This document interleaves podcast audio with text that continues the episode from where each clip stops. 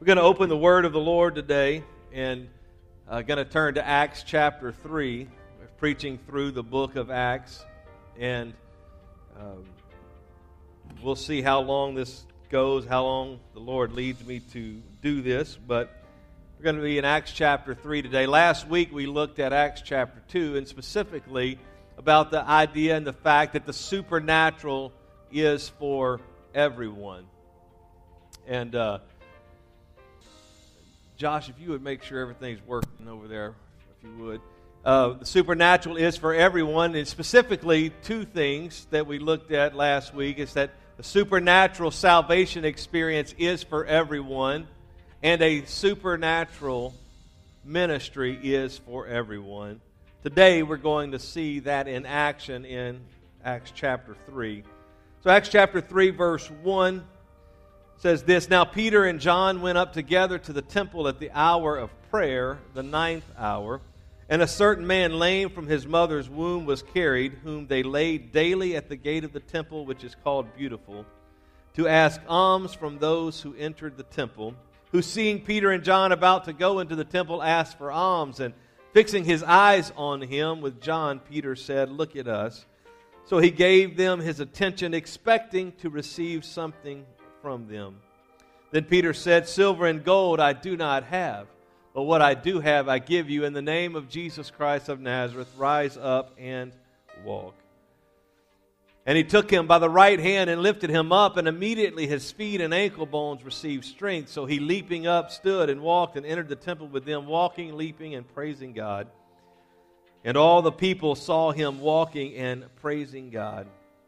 Then they knew that it was he who sat begging alms at the beautiful gate of the temple, and they were filled with wonder and amazement at what had happened to him. Now, I have preached this message before, and, and not every message that I preach uh, here have I is brand new. Most of them are, but this one I've actually preached here. But as I was, as I was looking at this, going and preaching through the book of Acts, I felt like I needed to preach it again. And then when I looked at the attendance from the service that I preached, I was like, hey, nobody's, nobody's even going to be here today who was there. And if they were, happened to be here, they wouldn't remember it. I barely remembered that I'd preached it. But today I want to preach this. You are a revival waiting to happen. You are a revival waiting to happen. God bless you. You may be seated today. Have you ever been around people that were parties waiting to happen, that everywhere they go, parties just happen to break out and that people are, if, if there's nothing happening and they show up, a party will break out. Anybody, anybody know people like that? They just walk into the room and they exude this charisma and this excitement and they just pump it up wherever they go. And then there are other people that they can be the exact opposite of that. That everywhere they go, they bring doom and gloom and depression. Those are not exactly the kind of people that I like to hang out with. I'd much rather hang out with those who are parties. And, and then there are people that everywhere they go, something bad is going to happen. They're going to break something, they're going to tear up something. I might have been that way as a, as a kid.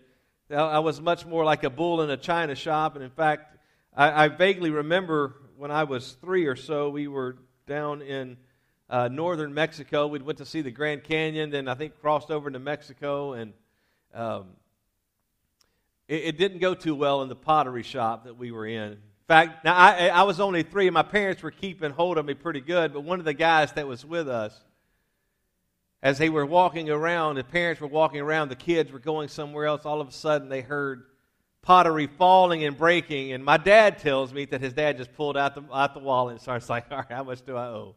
Because he, everywhere he went, something bad was going to happen. Something was going to get destroyed. And I've got a friend of mine, he's actually a financial planner in St. Louis, does really well at financial planning. Smart guy, but just crazy and goofy. And he can't go anywhere without just stirring up something. If he walks by you in church, he's going to pull your ear, he's going to hit you in the head, he's going to do something. He's always going to get your attention. And one of his favorite lines for people he doesn't know, if he's at the cashier at the gas, at the, the grocery store or whatever, he'll just look at him and say, Man, on a scale of 1 to 10, you're an A. plus. it's like, what? But he just, he just likes to have a good time. And there are people that are like that. And that everywhere they go, there's something about them that's different. And so they, they bring that attitude and they bring that enthusiasm or they bring that excitement to the situation and wherever they go. And the Bible tells us that the Old Testament prophets were similar to that, except that everywhere they went, miracles were sure to follow. That an Old Testament prophet couldn't just show up and, and nothing happened, but when you read the stories in the Bible, that when a prophet is around, a miracle was soon to follow. In fact, the Bible tells us of Elisha and the floating axe head that when he's at this particular camp, they're building a, building a new area, a new school of the prophets, and they've borrowed an axe because not everybody had axes. They couldn't go down to the local hardware store. They couldn't run out to, on Sunday morning and go to Home Depot and get an axe. And so they are borrowing an axe, and in the middle of chopping the wood for the project that they're working on, the axe head falls off of the handle and just as you would imagine, it doesn't just fall on the ground, but it flies into the river. Can't see it. It's the river. I mean, how are you going to find an axe head at the bottom of the river? And so Elisha, when confronted with this situation, he just takes a stick, tosses the stick out into the river, and just like the stick would float, the axe head now floats to the top of the water. Because miracles were sure to follow. And Elisha died having seen 13 such miracles in his life. Elijah, his predecessor, had seen seven miracles in his life. And the Bible says that Elisha had asked for a double portion of what Elijah had. But he died at 13 miracles. Now, I don't know that God is really into keeping numbers that way, and that's the way that he counts a double portion.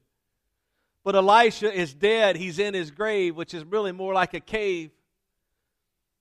And the Israelites are in the middle of a battle, and they've got a guy who dies in battle. He dies from his wounds, and they throw him in the cave. And it just happens to be the cave where the bones of Elisha are. And the Bible says that when his dead body touched the dead bones of Elisha, that he came back to life. Why? Because wherever a prophet is, including his dead bones, miracles were abound, are about to happen. And I would tell you that where apostles and other believers are and were in the New Testament, miracles were sure to happen. In fact, Jesus would say this in his Great Commission, as recorded in the end of the book of Mark These signs shall follow them that believe. In my name shall they cast out demons, they shall, shall speak with new tongues. That, that miracles were going to take place. It should follow believers. So, what I would tell you today is that miracles should follow you. They shouldn't be just here at church. They shouldn't be at some revival service. They shouldn't be at some, some great event, but miracles should follow you as a believer in Jesus Christ, as a follower of Jesus Christ, as a person filled with the gift of the Holy Spirit, miracles should follow. The context of our passage today is this it, it is just after the day of Pentecost, which we read about last week. That day of Pentecost, that was the beginning of the revival in Jerusalem, the beginning of God outpouring His Spirit. And it is an early part of church history it's not too long. The Bible doesn't tell us how long from Acts chapter 2 to Acts chapter 3 that we are. But I would imagine it's not very long. And Peter and John have decided to go to the temple. Now, understand that there are numerous gates that entered into the temple complex, and one of them was the beautiful gate. And it is where our text picks up. And so, from our text, I want to bring out five things for you today. The first is this is that the miraculous can occur in the midst of routine. The miraculous can occur in the midst of routine. You see it on the screen. Now, Peter and John went up together to the temple at the hour of prayer, the ninth hour. Three o'clock in the, in the afternoon, it's the hour of prayer at the temple. They had numerous times gone to the temple. It's what they did. It's when people gathered together to pray that they would then go to the temple. This is not unusual. This is not out of the ordinary. It's just what they did. And in the midst of their routine, a miracle occurred. I would tell you that it's a, a truth that miracles don't occur just here at church. I've probably told you of, of other miracles that happen in the midst of routine. God healed me of athlete's foot at the post office in Lee's Summit. Kind of crazy. But I'm at the post office. In fact, not just at the post office, I'm working at the post office, and I'm out in front of the post office at 6 o'clock in the morning putting the flag up, which was part of my job. And in the middle of doing that with the same thing that I did every day and being all of a sudden bombarded with this itching foot that would not stop because somebody that was staying at the house where I was had athlete's foot. That I knelt down by that flagpole and just put my hand on my foot and I said, In the name of Jesus, athlete's foot go away. And immediately it went away.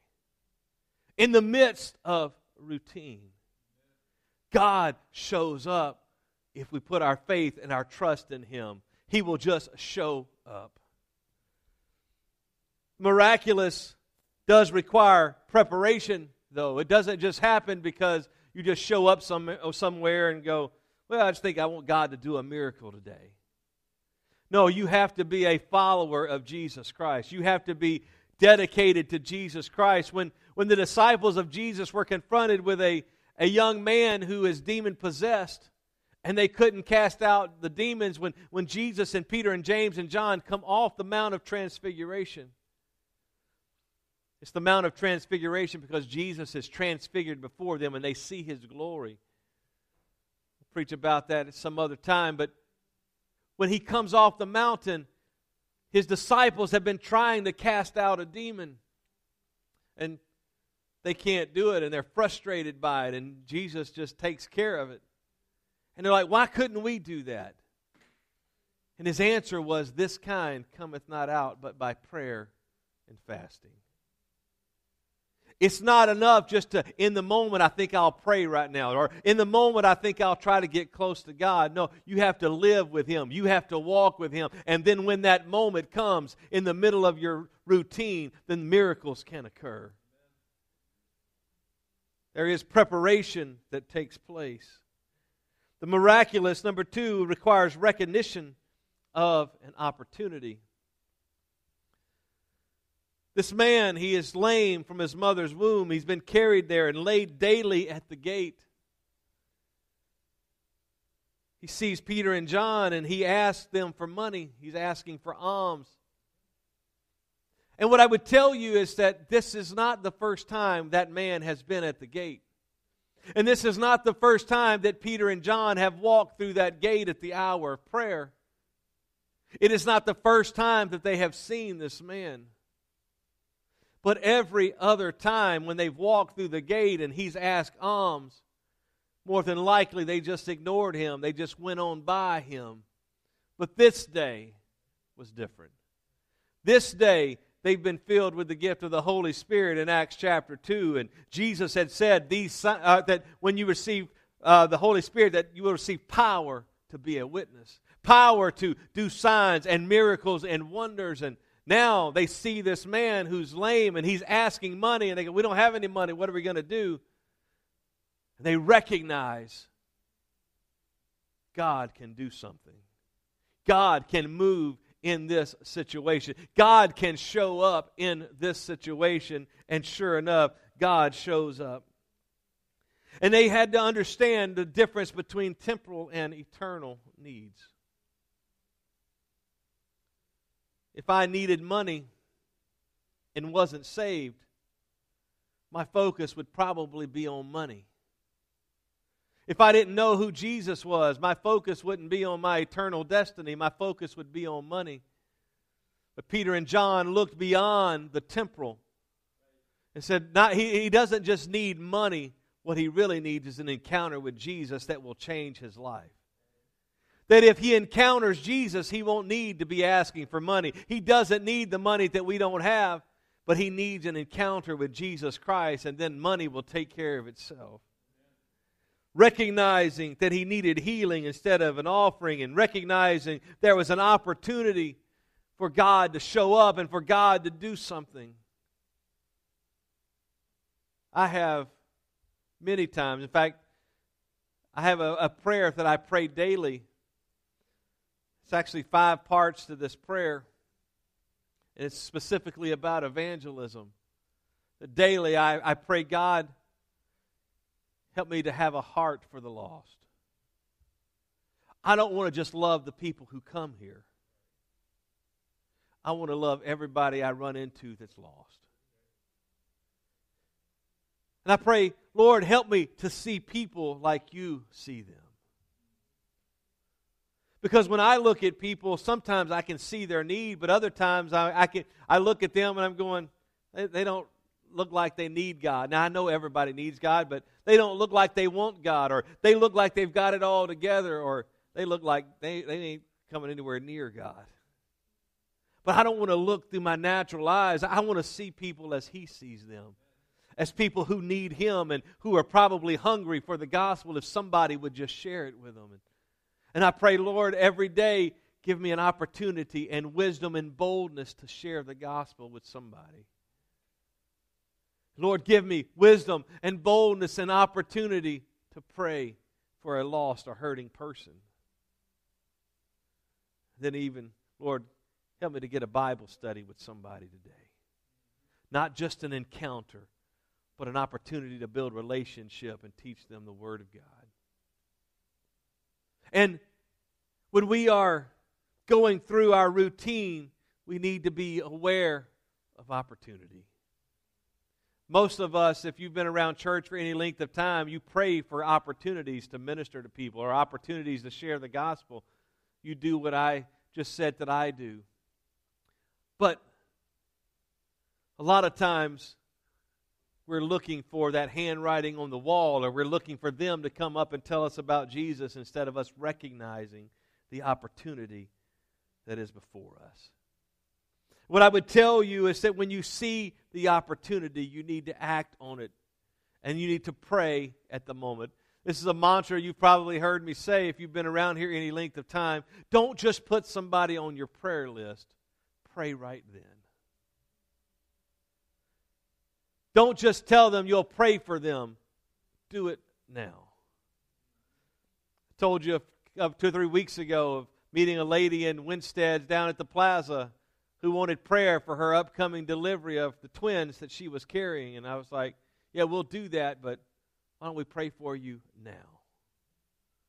And she had an encounter with Jesus, and when we were finished, she said, Are you Pentecostal? because she recognized there was something different about what she felt, and there was something different about the prayer that we prayed. And her grandfather had been a Pentecostal preacher for 70 years.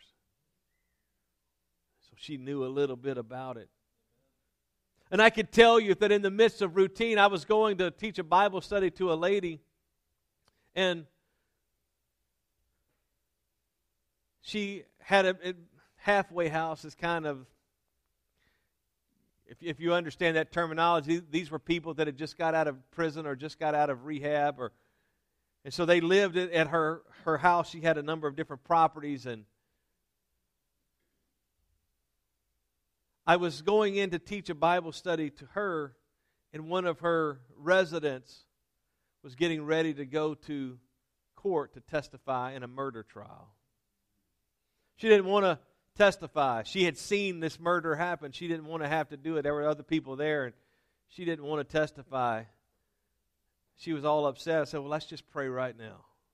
I'd never met her before. I, just, I mean, I just walked in. And we prayed.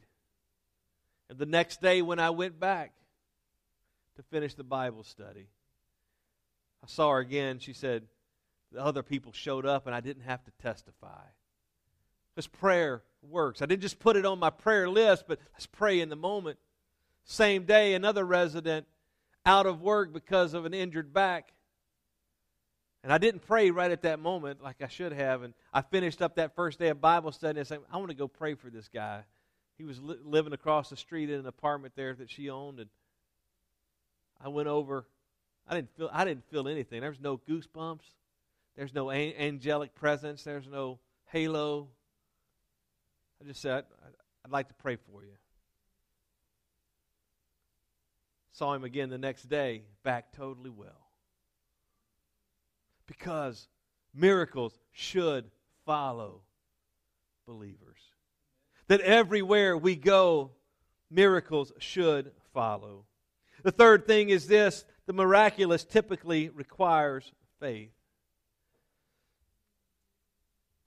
That they took this man by the hand, and, but before they did that, Peter and John had to have faith that God was able now, understand that Peter and John had been with Jesus. They had seen him feed the 5,000. They'd seen him feed the 4,000. They'd seen him calm the storm. They'd seen him raise Lazarus from the dead. They knew that he was able. And what I would tell you is that many people believe God can do the miraculous, but they don't believe God will do the miraculous. That they believe He has all power and He has the ability, but he doesn't care enough in this situation. He doesn't care enough about me or my problems, so he won't really show up. So they knew that he was able, but not only did they believe he was able, but they had to have faith to believe that he actually would show up. Had faith to believe that whenever they spoke the name of Jesus, that healing was going to come, and faith to speak with authority, not just say, Well, I, I hope Jesus shows up, or maybe Jesus would show up, but they actually spoke with authority and said, In the name of Jesus, rise up and walk. Faith that whenever Peter would pull on that man's hand, that God was going to heal him right at that moment. I've been in services before, and, I, have I've been raised around Pentecost all my life. I've seen, I've seen miracles, not enough, but I've seen a lot. And when you get in services where people get real excited, and, and, and, and, and the preacher's been preaching, God can do anything, and you just have faith, and He'll do whatever you need, and there's somebody sitting there in a wheelchair. That gets that's like, all right, this is to get real now. Is he to do it, or is he not to do it? And a lot of times, people have faith for anything but some big miracle like that. Except young people. If you preach to them that God can do miracles, He can do anything, they're ready to go pull him out of the wheelchair. You said it. God's word says it. I believe it. But for us, adults, it's like, well, I, mean, I, don't, I don't know. Let's, let's let God do something before we try to get this person out of this wheelchair. If they stand up on their own, then we'll know. But Peter, he doesn't do that. He takes him by the hand and immediately his feet and ankle bones receive strength. And what I would tell you that the man who's lame, he's expecting money. They don't give him money, but they say, In the name of Jesus, rise up and walk. He has to allow himself to be pulled to his feet. I mean, if I don't want to stand up and I'm laying on the ground, you're going to have a hard time pulling me up. Not just because of my 230 pounds, but if, if you're resisting, it's not just pick you up. At the moment Peter's hand touches his, he has faith to believe. And whether he feels it in his ankles and feet, I don't know, but he has faith to believe that whatever is being done, it's going to work and the miraculous is going to take place. And immediately he gets up and leaps and praises God. And I would tell you that in almost every case, faith is a requirement to see God do the miraculous. If you don't believe He'll do it, He probably won't. If you don't believe that He can, He probably won't. He may show up and surprise you. He may do something out of the ordinary, but it takes faith most of the time to see God do the miraculous. And what I would tell you is this God can do anything. Mariella, God can heal Sandra of cancer. God can do anything. The question is whether or not you can believe He will. And fourth, let me hurry. The miraculous can lead to revival. So he, leaping up, stood and walked and entered the temple with them, walking, leaping, and praising God. And all the people saw him walking and praising God. Then they knew it was he who sat begging alms at the beautiful gate of the temple, and they were filled with wonder and amazement at what had happened to him. They've seen this man. Everybody had seen this man. Now, he who was lame is now leaping and running and jumping and praising God. But it doesn't stop with just him leaping and running and jumping and praising God because as we get into Acts chapter 4, it tells us that this miracle of his healing led to over 5,000 people being saved. It was one miracle that led to a great revival. As people who saw that this man who had been lame for years and years, they've seen him at the temple, sitting or laying at the gate, and now he's healed. And they find out that it is at the name of Jesus that he's healed. I think I want to know who this Jesus is. I think I want to have an experience and an encounter with this Jesus. The book of Acts has a blueprint for revival. It has a blueprint to see God expand his kingdom and expand the church, and that is this you preach the gospel of Jesus Christ. You tell people about Jesus, but then after that, signs and wonders and miracles happen, and then people are converted.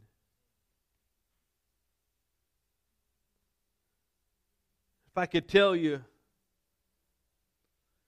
I'm getting ready to leave St. Louis to come to Olathe to plant Cross Church. It's not, as I, I thought about my abilities and my giftings and I mean, we're in a warehouse today. kind of cool if you like this sort of thing. But the masses don't want to come to a warehouse. That what's going to draw people is not because we have some great facility. What's going to draw people is not that I'm some great speaker. What's going to draw people is not that I'm some great worship leader. I'm looking for one. If you know of one, let me know.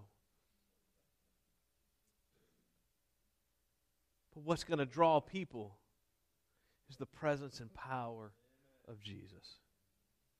What's going to draw people is when they can experience Him and they can feel Him. Person who's a member of our church, not here today, out of town, but had not been at church for a long time due to work and working on Sundays. And in fact, you heard Belky's testimony back on December 26th, if you were here. But on December 12th, she received the baptism of the Holy Spirit. And her response, This is what I've been looking for.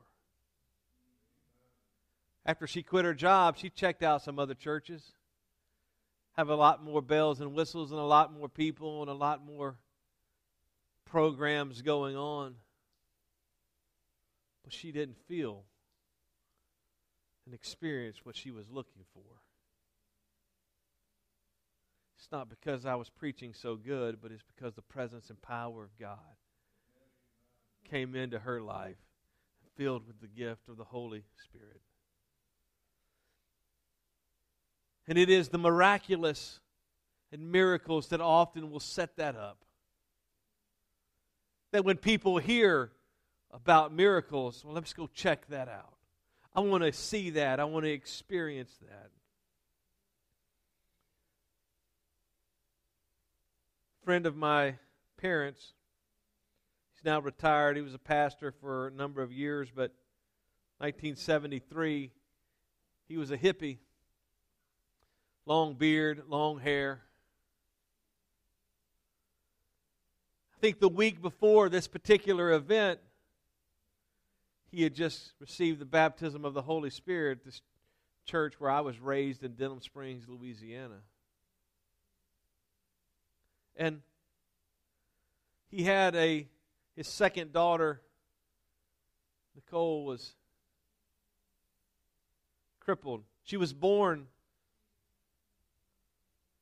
with deformed legs, and they were the doctors were told the parents that she'd probably never walk normal and she had braces on her legs to try to keep them straight so they didn't bend back up and if you've ever seen that thing the muscles just contract and they, they do their own thing and it's not controlled by the child. And so she's one at the time. And the week or so after receiving the baptism of the Holy Spirit, he's back at church and the preacher, the pastor, preached that Jesus is a healer. That Jesus can heal whatever your problem is. And the story goes my dad was there on the platform that, that Malcolm Myers, at the conclusion of that service, carried his little one year old girl up to the pulpit. Stood in front of the pulpit and said, Preacher, you believe what you just preached. The pastor tells what he told the story was it's like I guess I better believe what I just preached. They laid hands on that little one year old girl. In this building, which would seat about 500 people at the time, with only about 30 or so people in there. I think it was 27 people that day. Less than we're here today. They prayed for that little girl. And my dad said you could hear the bones pop all over the sanctuary as God brought healing and straightened up her legs. February of 2018, I was at his church in Louisiana preaching, and his daughter, who had been healed, she still she's still healed, standing there leading worship and playing the piano. God is a miracle worker.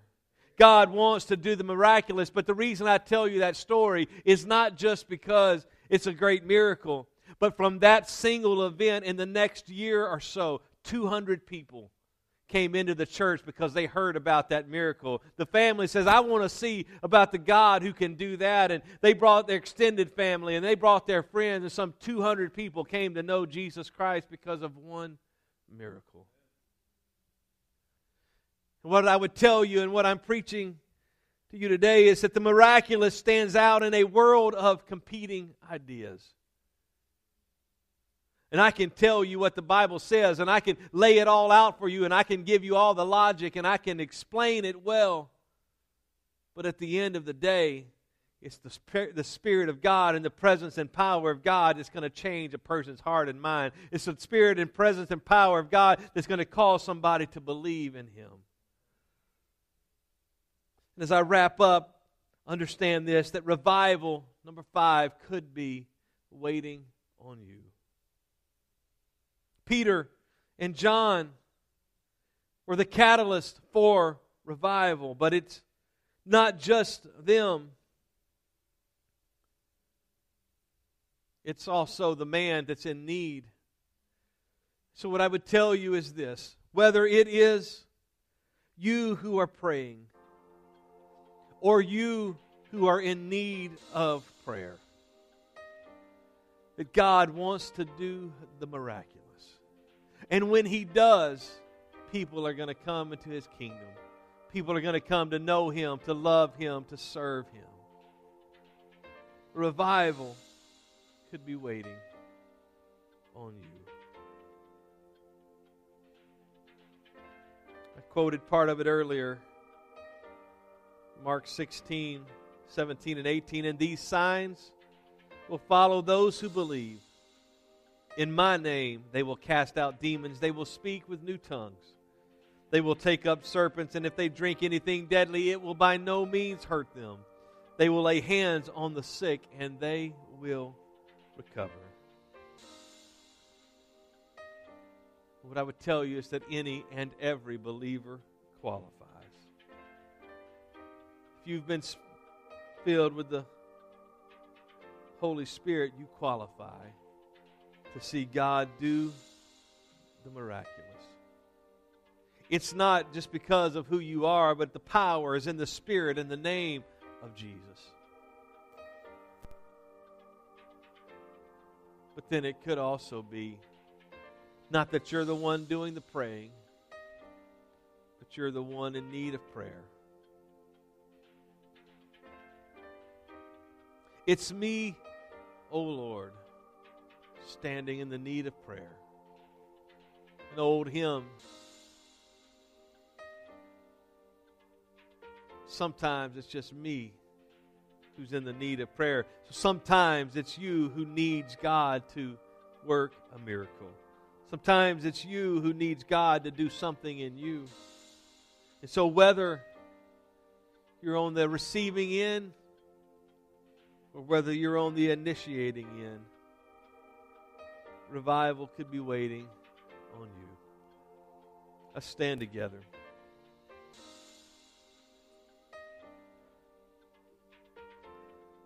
I've referenced it a couple of times, but in order for what I've preached to be true, you have to know Jesus and be filled with the Spirit of Jesus. We've talked about it many times, but Jesus said in John 3 unless a man is born again, he can't enter or see the kingdom of God. He says it both ways. In one verse, you can't see it, another one, you can't enter.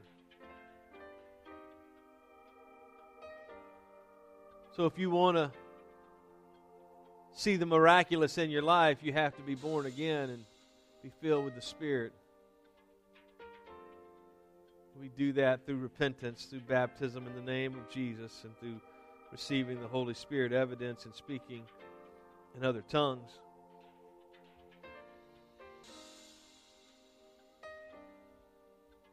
So thankful for all of you who are here today. But I would tell you that in this metropolitan area and even in Olathe, there are many more people that God wants to see saved. This is not by any means the extent of it, and that's not to say that there are not other churches preaching truth and, and have people to save. I'm not saying that. But you could take all of those and add them together, and there's still a whole lot more that God wants to see saved. Jesus prayed what is termed his high priestly prayer in John 17. And he said, Father, I don't just pray for these that point, speaking of the 12 disciples, I don't just pray for these 12, but I pray for all of those who would be mine through their word.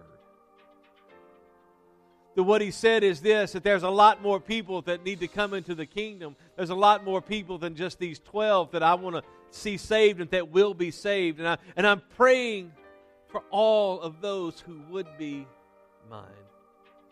And what I would tell you, there's a lot more people that would be his, but they're waiting on a miracle or they're waiting on a testimony. They're waiting on a witness.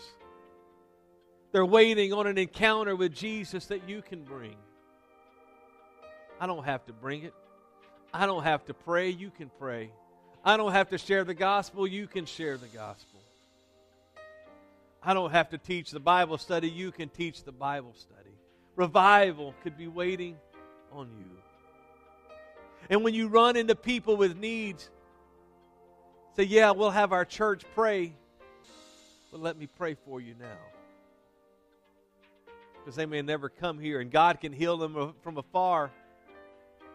But how exciting would it be for you and for them if that moment when you lay hands on them, God heals them?